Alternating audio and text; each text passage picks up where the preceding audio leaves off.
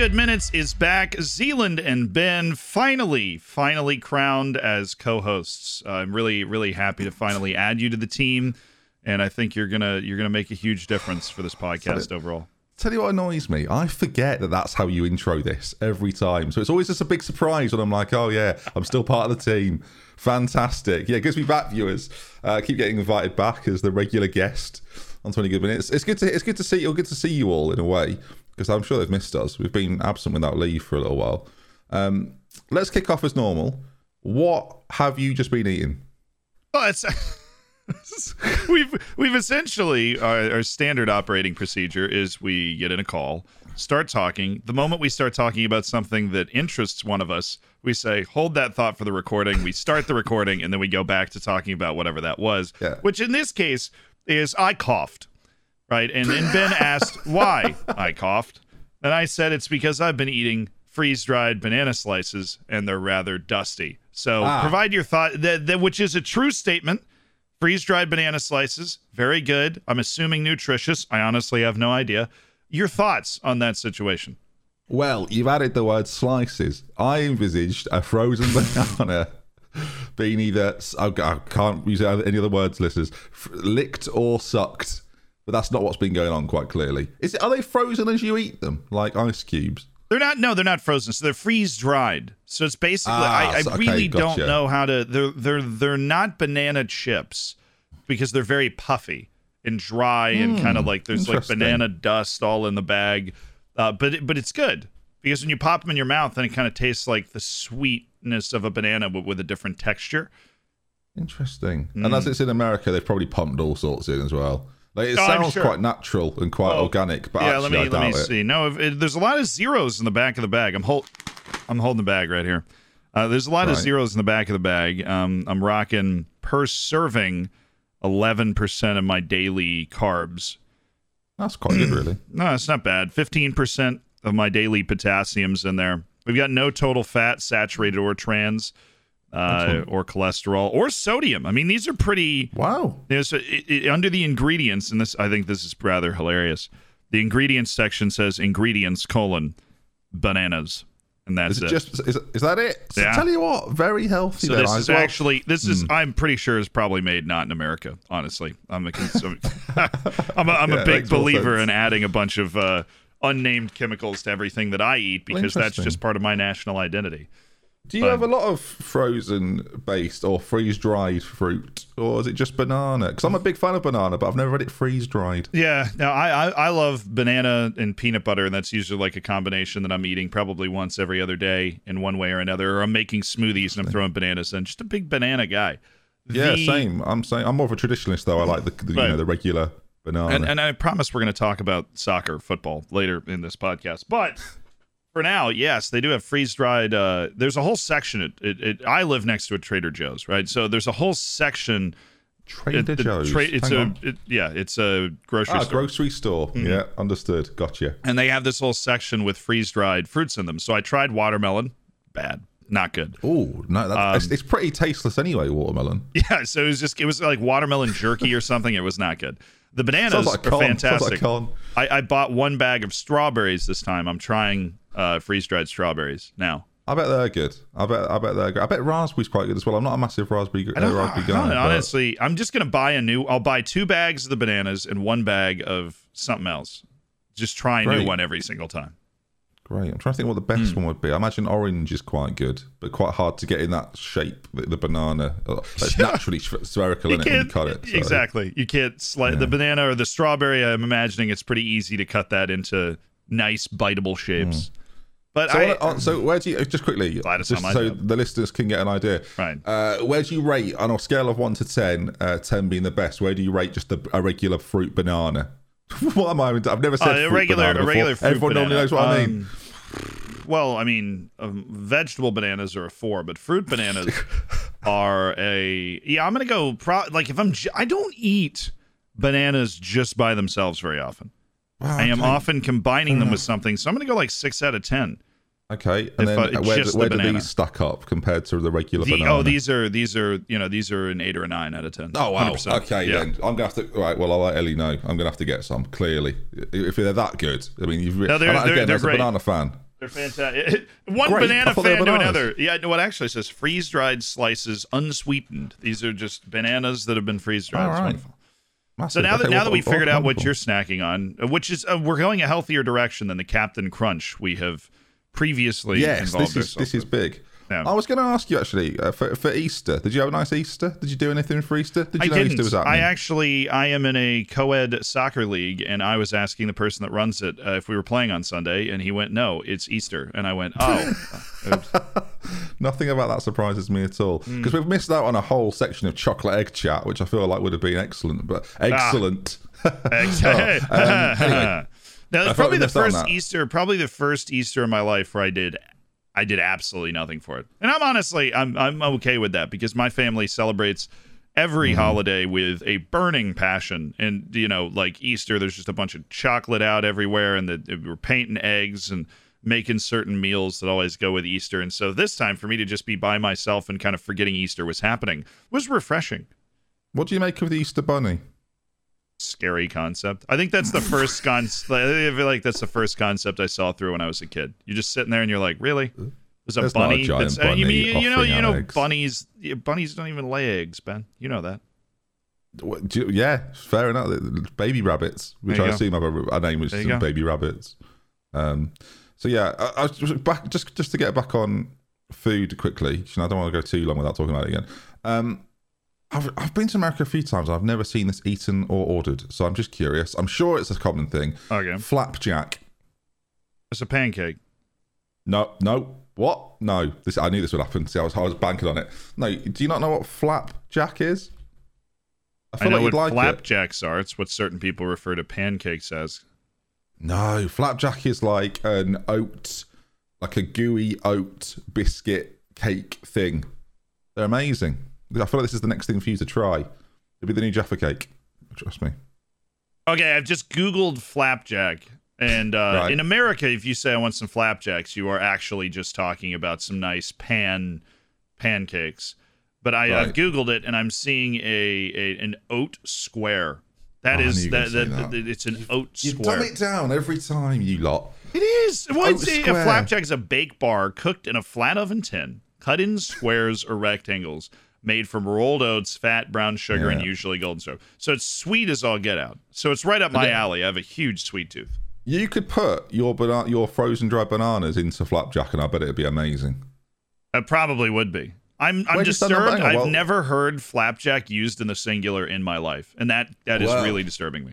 But yeah, we got some for Easter. My parents got us some flapjack. Wait, uh, right. The final final food to, to quiz you on, sort of to well. I, so I the- need to try. It's it's literally just a square that's the size of a small plate that is oats and honey and Yeah, but they're elite. They're so good. They're too good. It's a problem. And to the point where we got some, and I, me and Ellie were like, God, this is too much flapjack for two people. And then someone from our work gave us some flapjack today. It's a disaster. Um, it's, it's not particularly good for you in massive quantities, and we're eating it right now like it's a job. Um, right, we've gone to, we've gone fruit, we've gone cake, like oaty biscuit thing, banana bread. I'm a huge banana bread fan. Yes. That that being said, We are we are boys. Absolutely. Sorry. The the the bonding over banana bread. I I Hmm. will say that part of my illusion about banana bread was smashed What? when I so I always like when you're a kid, right? And you're eating banana bread and you're just like, "Oh, it's bananas and bread." Cool. Right? I had a significant other who liked to bake back in the day. Oh, and we were hanging out with her family and she's like, "I want to make a banana bread for everybody." Like, I'm like, "Okay." Very We're, generous. we're gonna do that. Yeah, she had seven brothers, and so it's like a big old house of people. Seven she's gonna make brothers? she gonna make banana bread. She, what And she so Snow White? It, it's America. It, it, it's America. Uh, the so she starts making the banana bread, and she just starts dumping like five metric tons of sugar and like all this other and you know like milk and sugar and all this other stuff in in, in there and like this little cinnamon and I'm like when are the bananas like when are the bananas go into the banana bread? It's like right at the end you've already baked this like this bread and all this the, the mix is already made and then you just dump a few bananas in there and then call I it a day like ban- I feel- like- when I make banana bread, bananas are the first thing I tend to deal with. I'm, I'm an there are a lot of maker. things in banana bread that are not bananas and that that was kind of earth shattering to me even though I was in college at the time I was like really Oh, it depends how you do it, really. I feel like the, the most common ingredient, the most important ingredient is the banana, though. You have Oh, to mash I mean, it's the namesake, and it's the most obvious thing you see when you're eating the bread. But there's a lot Mm. Of stuff in that bread that it's like you're baking a cake with bananas in it. It was very common. Like it was very well. You can use, but you can use bananas for loads of stuff. Can't you? Same way you can use yogurt for like loads of stuff as well. Anyway, um, banana bread was very common in the UK. Everyone was making banana bread during lockdown during COVID. It became like a go-to thing. But I'd already mastered it years before, so I was quite. I came into my own. Frankly, I was giving everyone a banana bread. Great. Just- wow, super I'm surprised we spreading with do- banana bread, Yeah. Ben. Unbelievable. No, no, no, no, no, no, not super spread. No, speaking of COVID, I reckon I've definitely had it. By the way, because I went to London last weekend, and I was in some of the busiest places possible in London. For those that are local, I went to Borough Market, which is amazing, but equally crammed full of people at lunchtime. Uh, then surrounded myself in Soho, which is where, like, again, a lot of the it's like the middle of London. Um, loads of people about. Got got recognised, so that was nice. And then hugged the person like it was normal. Again, he could have been, he could have had it. But the fact I didn't get it has made me convinced that you know when I was ill at the start of Football Manager 2022, Hmm. yeah, that was COVID. Definitely had it. Definitely. I ha- I have had it once, confirmed by science. Yeah. As a week after saying you've not had it and you were No, fine. which was on kind of well, well. The thing is, so that I I had dodged it so effectively because one, I was in grad school while it was going on. We got tested every week. We wore ma- We had we were like required legally to wear masks everywhere, Yeah. and like in class and everything. So it was fine.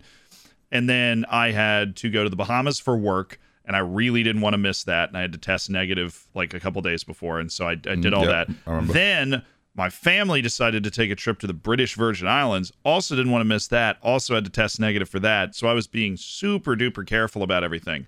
And then finally, once all of those trips were done, right, which were fantastic, then I went, oh, cool. I can finally let my hair down a little bit.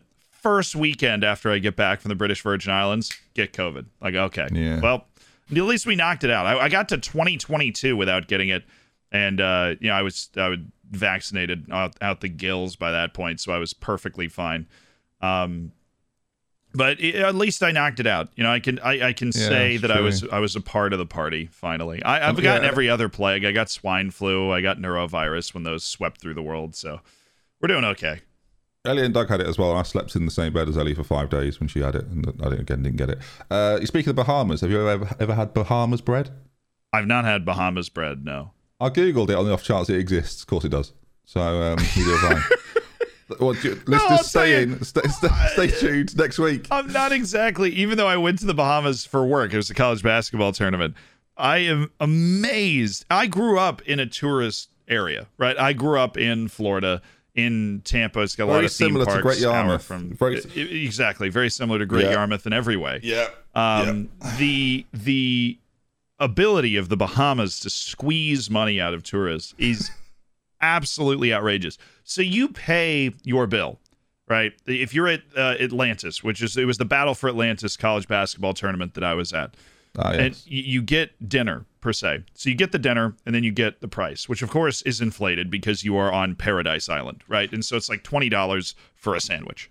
And so you pay the twenty dollars for the sandwich. You then pay the tip. You then pay the tax, right? The normal tax. Then, because you are not from the Bahamas, they charge you fifteen percent on top of every purchase you make. That seems. It's they should really write that in the brochure. Did they write that in the brochure? That, it's that like should that it's should like be a known value. It's, it's, like a value added tax so after all of that so you, you know you have your tip because you are in the northern western hemisphere where tipping after your bill is common practice and then you and then you pay the tax for whatever you bought and then there's a 15% you're not from the bahamas tax called a value added tax i know different be no- places have a value added no, tax but this is very BAT, specifically surely. like targeted to bat, people no? aren't there Z? What? Bat? yeah it's, Bat. it's a vat No, bat.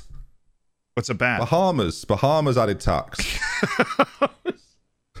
no, obviously. It is. No, it is. That's what it, There's it, a moment well, there. I See, was the listeners will have heard it. I'm just going. you're talking. I'm just going. Bat. Bat. It's the Bahamas. The Bahamas added tax. It doesn't matter. Yeah. I just because those- everything- like the entire state of Wisconsin was there on vacation, and I'm like, these people realize they can go to like the Cayman Islands and not have to pay twenty extra. per- The Bahamas just ad markets itself so well, like so well. Shout out to their Yeah. marketing department as a nation for well, if just they're doing a listening to this, job. I would love a trip. I've never been to the Bahamas. I'll be. I'll, I'll be for it. If just in case they were wondering, I'm down. Never been to the Bahamas. Um, again, very similar to Great Yarmouth. So in some ways, I've been, but um, not Mm, yeah. not identical. For those wondering, by the way, we talked about banana bread, COVID, and Z's trip that he went on about six months ago. About months ago, we are recording April 2022. Yeah, yeah, yeah. The, we are April twenty first, two thousand twenty two. It's recording day, uh, the same day that Burnley is taking on uh, Southampton. Uh, And I we haven't had the opportunity to talk about the news story that's dominating the Premier League, and that is that Sean Dyche was sacked. And Yeah. I, I I would like to just give you the floor on this because I feel like uh, England, Britain at large, lost a hero when Sean Dyche was sacked from Burnley, like the lovable four four two type of guy. Uh, how, how, how's the mood in the country, and do you think people will ever recover from that? I don't care. Um, is how I feel about it. Like Sean Dyche is just like a clodder of a man. That uh, uh, what's really weird about it is that what you have to yeah, people have to ask the question. He's been there a while. Yeah, I get the sentimentality behind it, of course. But do you think Burnley? I'll ask you the question. With him in charge, did you think Burnley were getting relegated? I gotta be honest. I thought they had a chance to survive. I think they're very unlucky to be on the No, relegation. that's not why I asked you. Oh. Did you think they were going to be relegated? Probably. Yeah. So from that, if you're the if you're the business owners of Burnley, which they are business owners rather than football owners these days, the, the smart choice is to probably try and change it quickly and dramatically.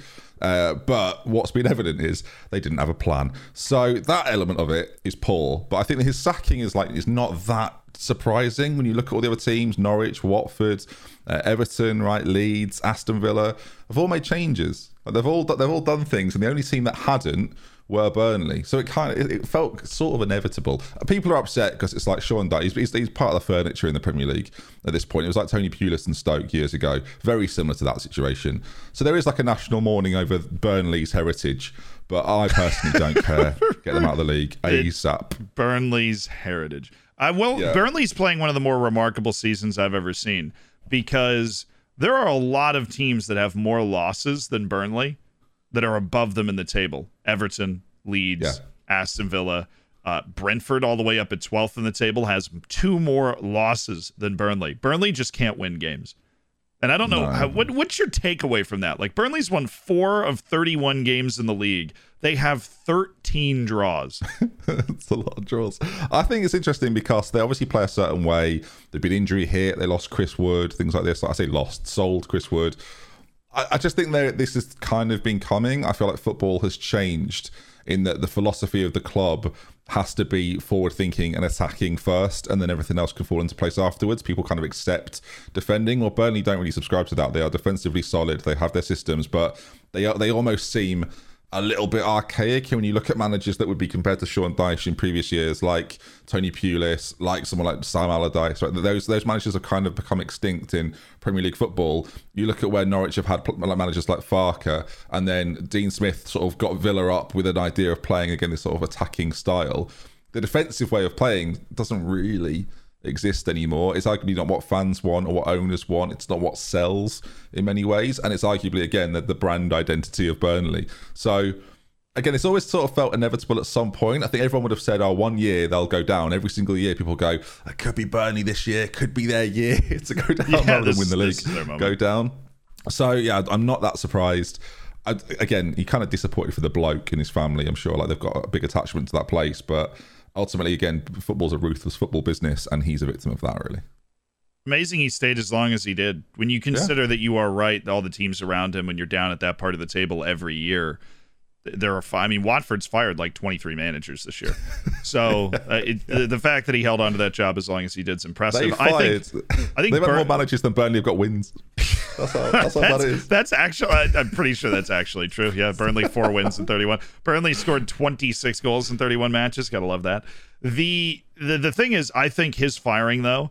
I do think if he stayed at Burnley, they would have come right back up. Now, I mean, look at where Stoke is now. Right, they've been Yeah, down in the is the championship for a while. You referenced the whole Tony Pulis era where Stoke was a right. They had the Xherdan Shaqiri going on. They were a regular part of the Champions League, or not Champions League, but the Premier League. I think Burnley could be relegated to the dustbin of mid-table championship now that they don't have him. That's why I think it might be a weird move. I think you just take you just take relegation on the chin this year and bounce back up next year and just keep your identity. And now that you don't have that identity, I mean, what does Burnley have that mean? I mean, the thing about a team like Fulham or Norwich is going to go down is that they've got a lot of experience bouncing right back up. They don't get Yeah. deflated by relegation. Where Burnley, there's this feeling that they've been hanging on in the Premier League for a long time, but they don't have that experience of well, we got to go down and fight our way back up now. Where Norwich, everybody just seems to know that Norwich is going to be back in the Premier League. Uh, Like two years from now, they just are. It happens so quick as well. Like for, for Burnley, they're kind of used to defending and setting up to be pragmatic in defense, Mm-hmm. whereas actually they have to change the whole idea of what they are. Whereas you're right, Norwich, Norwich do it so regularly. They're so used Exactly. to it. They're, they're perfect at it. They know exactly what they're Yeah. doing. They go up, they get the big parachute payment, they go down, they try and win a trophy in the championship.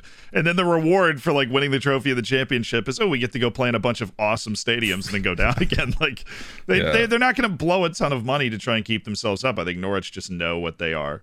Watford's going to have the same experience as Burnley, though, because they've shredded their identity trying to save the season and what was kind of a bit ir- irre- like an irredeemable season. I wouldn't be surprised if they went down towards that mid-table, but I think Burnley is going to end up like ninth in the championship next year. In five years worse, from now, right? you'll be like, "You guys remember when Burnley was a Premier League regular?" We're going to have that conversation. There's there's the Stokes of this world that have gone down and stayed down, but there's also the Sunderlands and Charltons and Ipswiches that have, have been Premier League sides not that long ago. Portsmouth, another one, right? For for loads of different reasons, all those clubs have struggled. But you do worry with someone like Burnley, and it's a matter of recruitment. If they're getting a good manager mm-hmm. and they get Championship level players that then eventually change the way they play, then they might be fine. But someone like Dwight McNeil is going to stay in the Premier League. There's certain players, the ones that are quality and show a little bit more than just defending. And again, it's probably a bit harsh to say all they do is defend, but because they do have another side to their game. It's just the way in which they approach it. We don't necessarily know how good that'll be at dominating and beating teams on a regular basis in the Championship, but we know that they can frustrate teams in the Premier League. Hence, that of the 31 games they've played, they've drawn 13, as you said before. Like that is kind of what they do. They're there to, to stagnate other sides and stop them, rather, rather than be this outwardly. Norwich have won more games. That's the, that's Yeah, that's the point I would Norwich make. have Like, won more games than Burnley. so, and, they haven't got any good players. So, so that kind of tells you everything you need to know. Sorry, Teemu Pukki. Um, that kind of tells you everything you need to know. But can we look at the other end of the table? Because Oh, that's where you. My that's, where, boys. that's where you want to. Can we let's let's Mate. work our way up. I'm gonna I'm gonna let you build up to Okay, talking about okay. Liverpool because the European conversation is really interesting. I think the whole Wolves West Ham race for the last European spot's fascinating. I think it is complicated by the fact that Manchester United might just fall past both of them oh, which That'd be a I, I know you would absolutely love. But I think I honestly think they could because they just announced Erik Ten Hag today, which means it's a great. It was a great day for us to talk about this. But he's not taking over until next year. So what do you say in the dressing room before these last five matches to try and get your team to pull out enough results because they're going to need to win a few games. They can't just fall backwards into Europe. They're if Wolves wins their game in hand, and their their their game in hand is against Burnley. Uh, if Wolves wins their game in hand, then Manchester United is two points ahead of West Ham and Wolves. Uh, and if they fall behind both those teams, they are in eighth and not in Europe. it goes to me like, well, like if you're a United player, you're probably thinking, God, you know what? I'd, I'd like to gain a little bit of pride back, but at the same time, when Ten Hag comes in, I'm gonna have to work a lot harder than I've been working for the last few years. I think, like again, uh, similar to Burnley, right? United are in a similar position the recruitment's huge, and Ten Hag is the beginning of that. I think look, there's a lot of love for him right now because of what he's been able to do at Ajax, but he's got a group of young players there that are buying in. And the, the crucial thing with a team like Ajax, right, and they're not just made up of these types of players, but a lot of their players are looking for a big move. They're excited for what's next in their careers, and they know that Ajax, based on history, right, is a phenomenal springboard to whatever comes next. Look at Frenkie De Jong. Look at like, like so many players that Any- have gone out of Ajax anybody, and got yeah. big moves, right? the question for Ten Hag is going to be because because when you go to Ajax, you're always expected to compete at a certain level, right? He's got an above 70% win ratio, something he's not had in his previous managerial jobs. Uh, Utrecht is one of those where he didn't have a great time. Of course, they're not a dominant side like Ajax, and Ajax pinpointed him as the man to lead them, and he's done a really good job. But it's funny, isn't it? We talked about Ole Gunnar Solskjaer and how he had he dominated in in one league in Europe, and it was considered not to be of the level of Manchester United.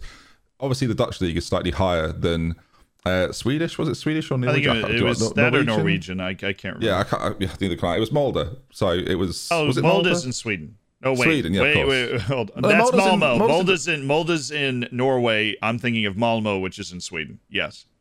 Yes, Norway. We're on it. Yeah, that's why I was getting confused. Two, they shouldn't be allowed to exist together. That's that's the point we're making here.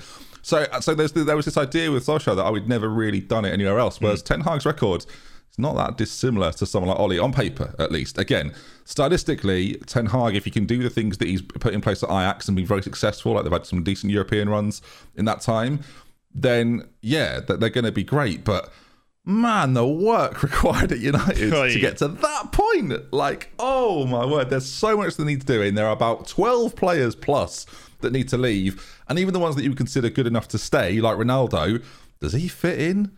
To like a Ten Hag style but Is he there, Sebastian Haller? Like, I don't, uh, maybe I don't know. Like the, that's that's going to be super tough. The trick for him, right, is that Manchester United. So he's going to have all the money in the world to spend, but the issue that Manchester United has had is that it's spent its money horrifically and it's not done good business either. So Manchester United is the only club, and this is something I had I had looked up for a tweet a couple days ago. Manchester United's the only club with a net spend in the past 10 years that is negative 1 billion or more. Every other club in the world is less than, you know, their net spend is I think Cities is like negative 900 million and so is PSG's and then everybody. You know, Real Madrid's is actually less than negative 200 million as much as I hate Perez and think he's just an mm. absolute piece of work. Real Madrid does do pretty good business, and everybody does pretty good business compared to United because they spend a ridiculous amount of money on people and they get absolutely no money back. Looks like they're going to do that with Pogba too. But mm-hmm. the, the, the misconception is that United doesn't spend enough money. They're, they're just spending this money in horrible, horrible places. And Ralf Rangnick, who's gotten a lot of flack for not being able to coach this team, is an accredited team builder. He's one of the people in like world football that is he plays it like football manager where he signs yeah. on to clubs for a long period of time. He builds them. He builds philosophies and styles and club identities. So he knows what it takes to put together like a working winning club. Obviously because as much as people love to rag on him and joke about how he's not a huge influence on the wave of german coaches in the game he is. And he's perpetually cited as such for his ability to develop styles and clubs he mm-hmm. looked at what's so telling to me because I always lean on people who know more than I do is that Ralf Rangnick looked at the team and he's like, "Look, this is like an eight-year rebuild," and you're just sit here like, "Holy, so like you know how." insane that that like six to eight year timeline that Ralf Rangnick is saying you would take to get Manchester United up to a le- or what he say? He said Liverpool's six years ahead of us in terms yeah. of their process of building a club and getting the right players in and all those sorts of things. And I and I trust Ralf Rangnick to know what that looks like because he's done it before in multiple countries in building a winning program. And so it's crazy how long of a road it's going to be for United. And I, I swear they're going to open next season on a bit of a win streak. Everybody's going to crown Ten Hag the champion of the world. And then they're going to hit a really rough patch because they just don't have – the identity and the players to execute the identity. What United needs to do is not fire him. Right? Like I'm, I'm serious. Like, Sounds you, easy enough, right? Sounds easy enough. Yeah, if you actually believe that Erik Ten Hag is right, your Pep, your Jurgen Klopp, right, your person to take the team to. Well, I suppose you're Tuchel too, Champions League winner. You're you're your person to take the team back to where it should be.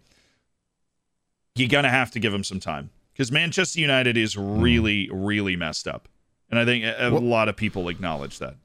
What's baffling to me is Rangnick's gone in there, and, and there's been this assumption that he'll do the end of the season, and then he'll take, then he'll, he'll go upstairs, as the phrase goes, yeah. and he'll oversee everything that Ten Hag does, which is fine. But they, but they better see eye to eye. Like they better Oh, have the yeah. same ideal uh, ideas. Otherwise, what will happen is in two years' time, Ten Hag will have finished sixth and fifth, and everyone will go, "Well, it's Rangnick that's brought in all the players. Give him the job back." That's that is my prediction of what could happen. There is a world where suddenly he gets put back in charge. I would I would bet now he'll be the next Manchester United manager if this doesn't work out because they'll, they'll go, "Well, he, you know, he's the guy."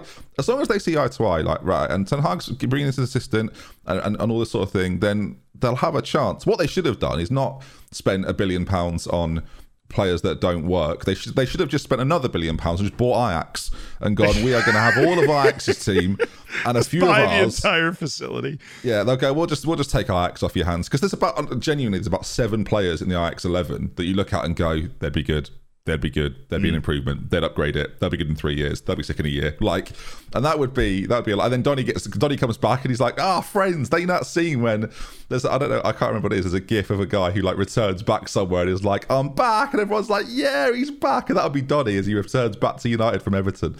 So that would be that would be quite nice ultimately, right, it's funny. I'm in a week where Liverpool just beat them 4 0. And I don't like the idea of Liverpool winning against, against United 9 0 on aggregate is something I, th- I felt like I should want to talk about all the time. But the reality is, like, United's story is so fascinating. Everyone knows how good Liverpool are. Like, it's obvious. Mm-hmm. You only have to watch. Whereas the question marks that, that surround Manchester United continually are, are continually fascinating.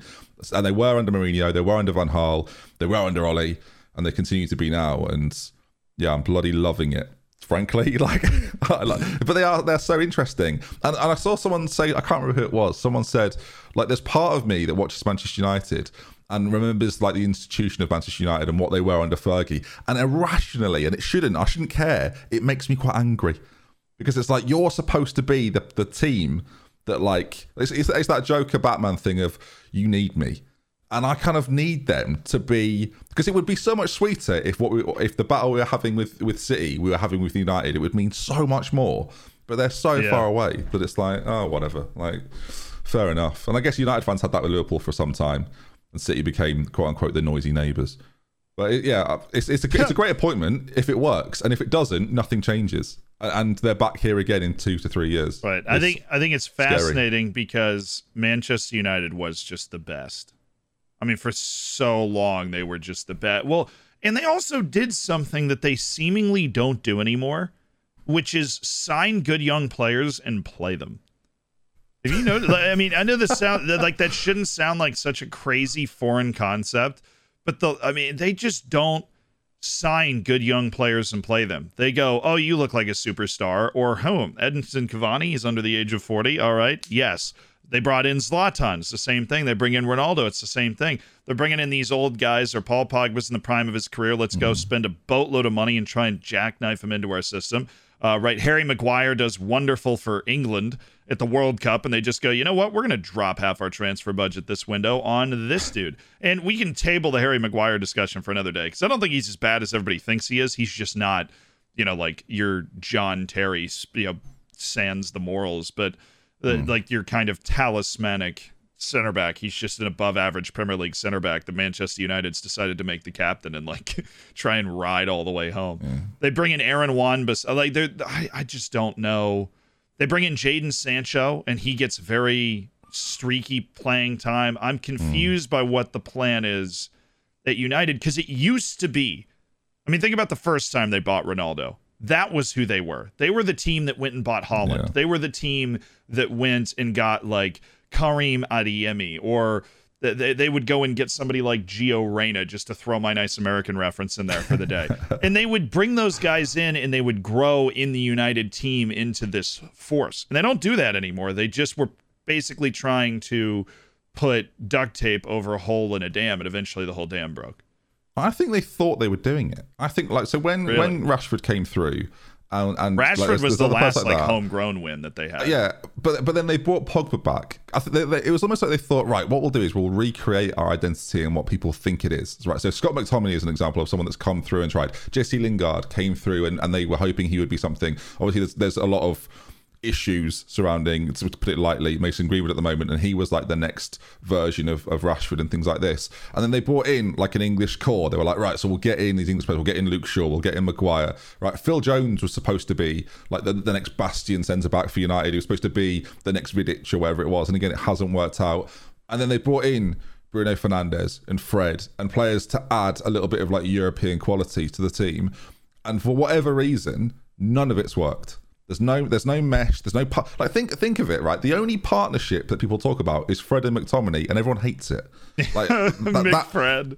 But that's but that's that's the only thing they seem to talk about. When you think mm. about the old like classic United sides that have one that existed down the left hand side, one down the right, the back two of like Ferdinand Vidic, a central two of Scholes and Keane, right? Dwight Yorke. Manchester United were known for combinations.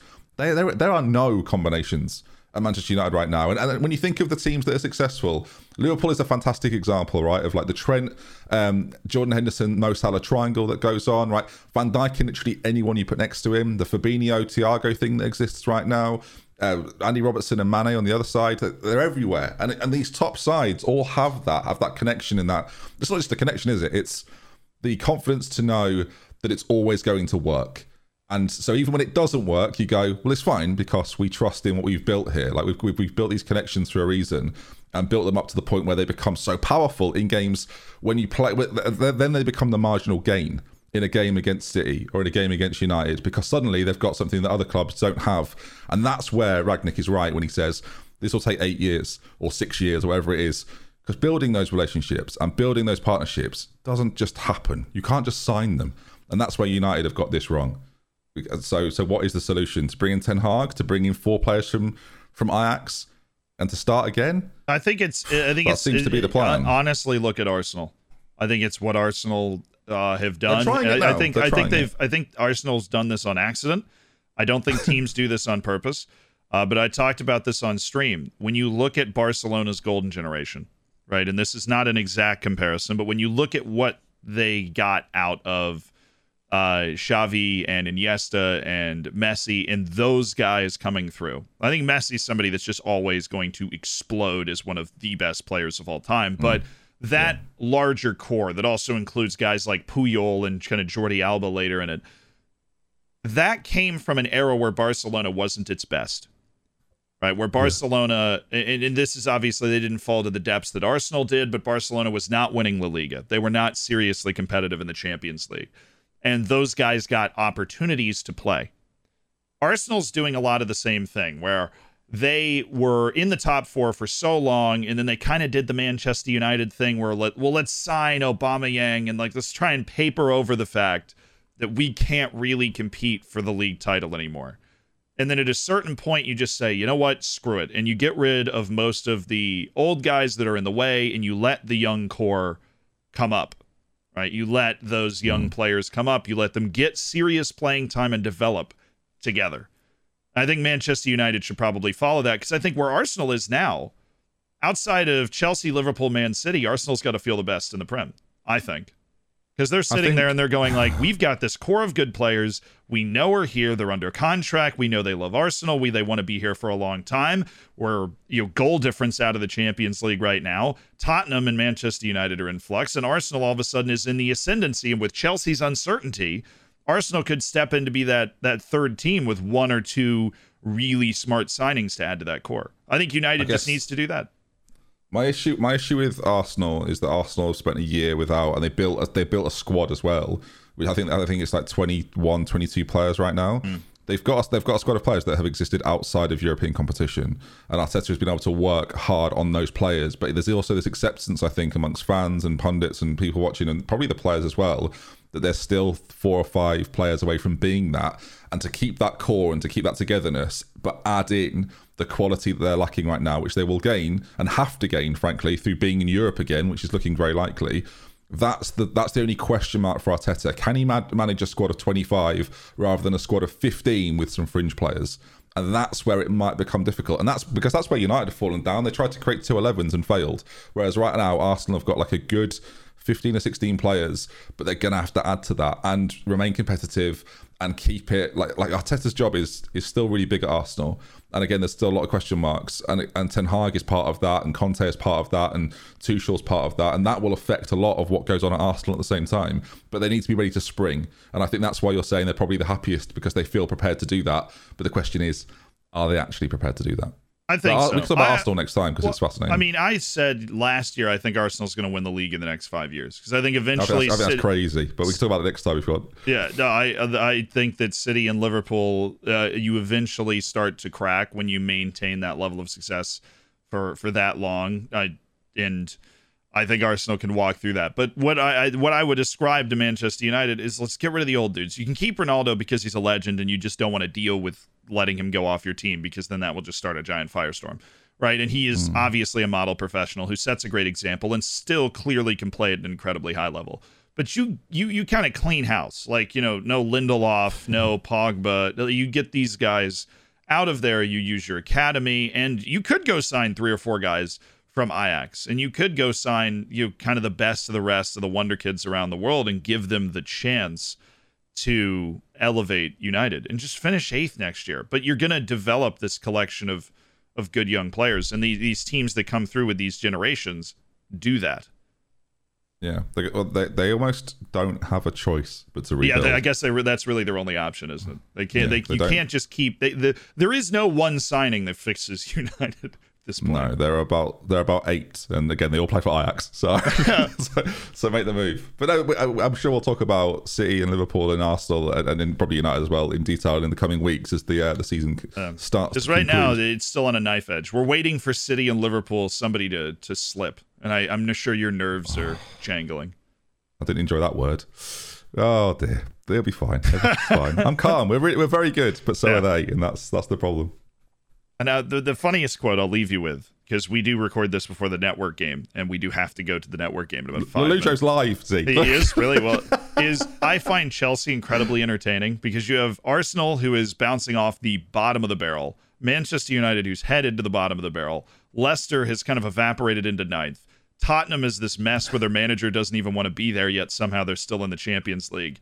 Liverpool and City are two of the best teams in the world competing for league title, and Chelsea's just kind of there, just hanging out. They're not at the bottom of the barrel. They're out of the Champions League, and they're just kind of in third. Like, ah, this is nice. Yeah, it's look, it's going to be fun. I my my just just because I've got someone's going to say, why don't you talk about Liverpool United? My favorite bit was was choosing whether I wanted Thiago to have the ball or United because both were fantastically fun to watch. uh, take care, listeners. We'll see you next time. Bye, Zealand Shannon.